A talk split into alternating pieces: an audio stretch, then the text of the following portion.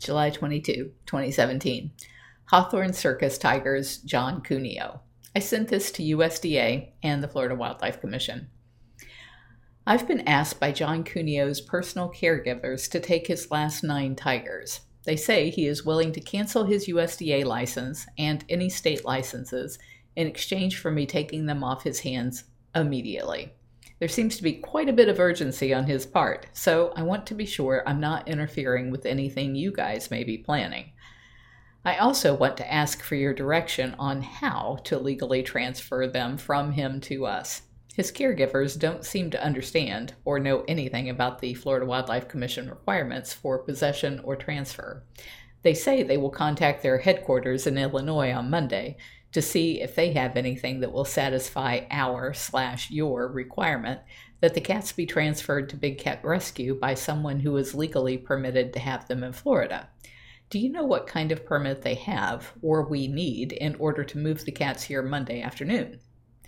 Below is my correspondence with the caregivers. Dear Chris and Suzanne, on behalf of John Cuneo, I got your inventory list so I can create the USDA transfer form if this info is correct.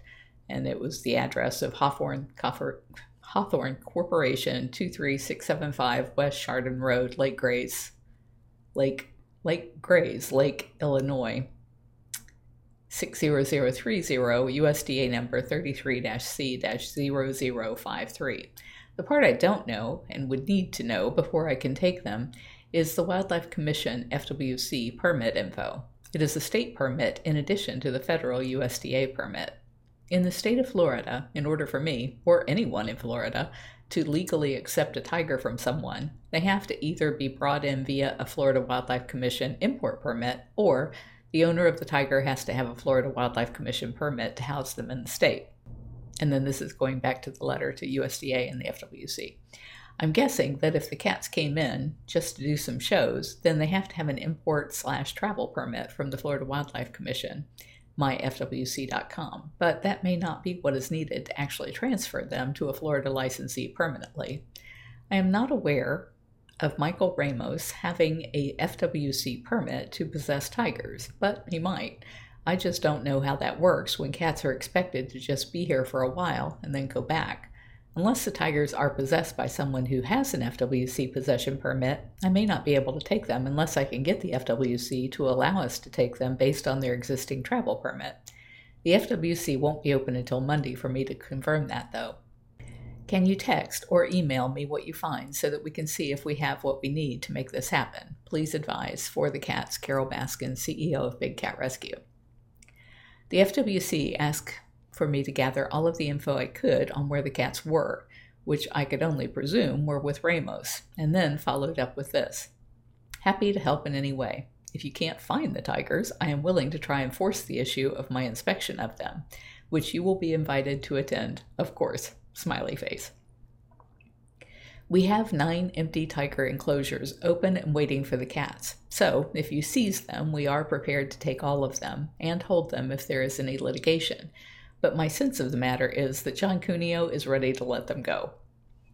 In 2015, he asked me to take his last 28 tigers via Glenn L. Hamilton, who is the Vice President of Real Estate at Bank of America Private Wealth Management U.S. Trust in downtown Chicago.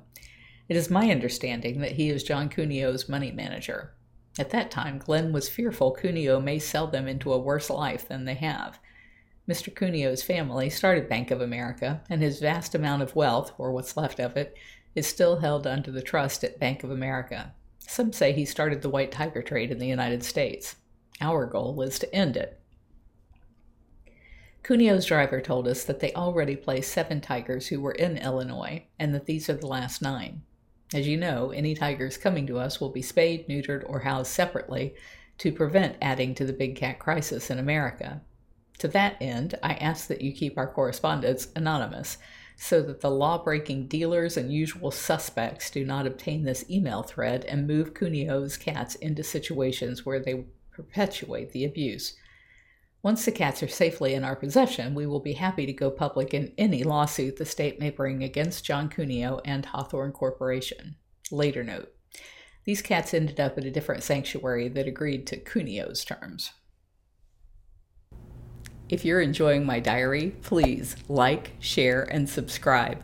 You can find other ways to connect to me over at bigcatrescue.org forward slash carol.baskin.